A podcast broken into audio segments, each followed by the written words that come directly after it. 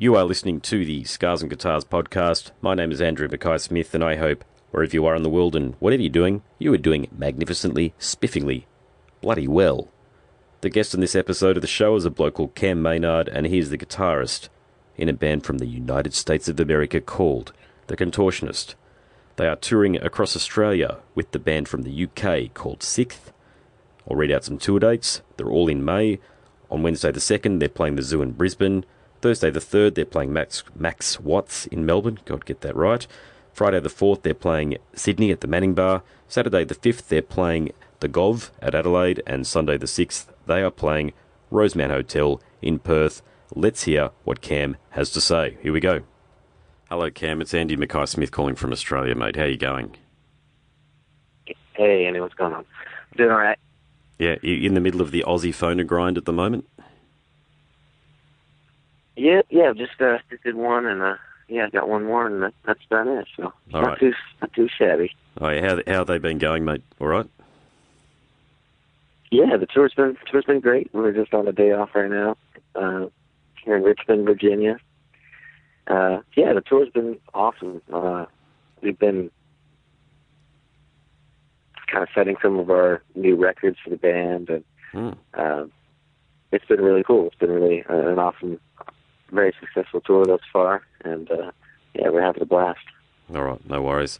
So tell us about the Clairvoyant. I mean, I've been listening to it as one of those albums that when I got it, I ended up listening to it front to back a couple of times uh, just in the first listening, such as the impact that it had. So I feel it's a prog metal masterpiece in the vein of so many Tool, Dead Letter Circus, and Sleep Makes Waves albums. But, made ahead of your Australian tour, how would you describe the album? Uh, that's a good question. Uh, how would describe it? I mean, that as far as those Australian bands uh, that we toured for, that's interesting. That I definitely I would have to agree with you. Um, I think naturally um, we're we're trying to do something, but just even bands that we tour with, a lot of people don't realize how you know inspirational that is too. Just from being with those musicians that you play with every day that even though they might not be, you know the same thing that you're trying to do, uh, it still rubs off. And uh, no matter what band it may be, it still rubs off in, in some way, shape, or form. But um, I'd say I'd have to describe it as um, the reciprocal to uh, language, where whereas language was this uh, kind of trying to be like a self-help record and be, you know, philosophical and, and bright and, and nurturing. I think uh, Clairvoyant was supposed to be the um, the the opposite of that and be more of the straightforward, grounded approach to Mhm. a, a similar story that's less ba- less based in metaphor and more, uh, uh, I guess, more realism, just more truthful story storytelling. Mhm. Um, Yeah, more of a direct on kind of experience. Yeah, events, I guess. Yeah. Exactly. Yeah. Yeah, so you are you are touring Australia with Sixth, and I had a good chat to Mikey um, ahead of the tour, and he's certainly excited to be touring with you guys. So, what can fans expect from the sort of show that you're going to be putting on? Um, we basically we've been doing uh, this headliner here in the in the states and uh, and Canada, and uh, it's been it's been going over well, I think. Uh, but we're uh, we've got to spend some time to add some more things and uh, change the set a little bit for Australia, just to uh, just just because we can, just because we have a little bit of time. Um, hmm so yeah, I think it'll be kind of yeah. We'll focus on clairvoyant, uh, but I think we'll hit we'll hit all of our of our catalog.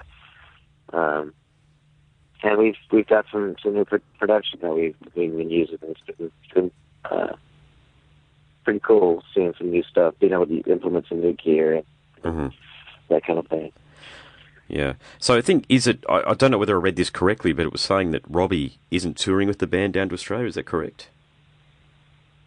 Uh, Joey is actually Joey, um, sorry. he's he's not out with us right now. We've got a fill-in drummer, right? His uh, his twin brother, actually. But um, yeah, that it's been it's been been great. Uh, even though Joe hasn't been out here on the tour, uh, it's been awesome. Uh, Johnny Concannon's been doing a great job, and uh, it's just kind of cool to play with. Uh, and you know, just hear how someone else interprets you know songs that you've Mm. been playing for ten years.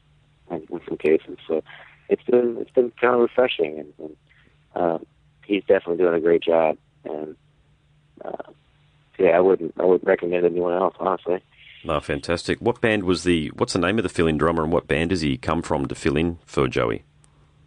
He's uh he, he's uh Johnny Concannon, and he's uh he's actually a a, a friend from our hometown, from Ronnie and Joey's hometown uh, in Indiana. Uh, he does a lot of studio and session work. Uh, he plays for a band called Coven, and uh, he's done he's he's worked with a lot of people, but it's uh, on a more uh, studio and uh, session basis, that kind of work. But uh, Mhm. yeah, he's he's been he's been great and really uh, yeah making it work, making it work just just fine. So. Mm, cool. Now, what's the most memorable tour that you've been on? I think um, I don't know. They go. They kind of goes. It's a, it's a loaded question. I think uh, the more and more things evolve and get more um, streamlined, and you know, traveling on a bus and, and having just things taken care of that you didn't have when you first started touring. Um, I, I kind of often say that we'll never have that much fun ever again. But you know, I don't mean that in a depressing, you know, in a dep- depressing way. I just think that some of the more uh, the more vivid memories we have are, are when we first started touring. We had that kind of in- the innocence about us, where you know we might stay you know stay with somebody we just met that night at the show because they offered uh, they offered their apartment or whatever. You know, nice. so we, yeah. we a lot a lot of things uh, you know a lot of different things that you normally wouldn't just dive into um, kind of just seem to happen naturally based on on those terms so it's kind of like um i think one of the you know like the early australian tour the very first time we came to australia that was in uh, 2010 november of 2010 Mhm. and uh you know, just because we we were staying with you know a friend on you know on their floor, we woke up and it saw a huntsman spider and had to they had the whole freak out session because they'd never seen something like that before. And and uh yeah i don't know. I just think you know that's something that i have a vivid memory of. Whereas you know some of the more recent tours they kind of uh it seems like less of an experience in a way uh just because you don't have that innocence anymore of uh, just random things happening uh, being a part of your life Yeah, it becomes the new normal, doesn't it? So you sort of adapt and acclimatise to what's actually going on. But when you're starting out, everything is new and fresh and exciting, and everything's a learning experience. Right, right, right. And I think traveling traveling abroad is, is kind of always feels that way naturally. It just feels like a different change of pace, and uh, you don't really know how to how to how to manage your day as well as you would in your normal routine when you're you know at home. So Mm. it's kind of it's cool. Yeah. Keeps you outside of your your comfort zone. So I asked, I had a chat to Robbie about eight or nine months back um, on the eve of the release of Clairvoyant. So I asked him this question, and I'll ask you now: What bands inspired you to become a musician? Hmm, that's that's great. Um, a band in particular, I would have to say, um, if I really had to, to kind of vote and like to, and take a poll, I would have to say, Coheed and Cambria is a band that got you know got me into the composi- composition. Whereas, like, I when I learned how to play guitar, I learned you know I learned, you know, the base some basic chords and and learned how to kind of learn my way around the fretboard. And but it wasn't until that band kind of came along where I was like, ooh, I want to try and and do something like that in particular. And uh, even though I've been playing guitar for a little while, I think that naturally is what got me to want to play music and compose and be a songwriter. Hmm.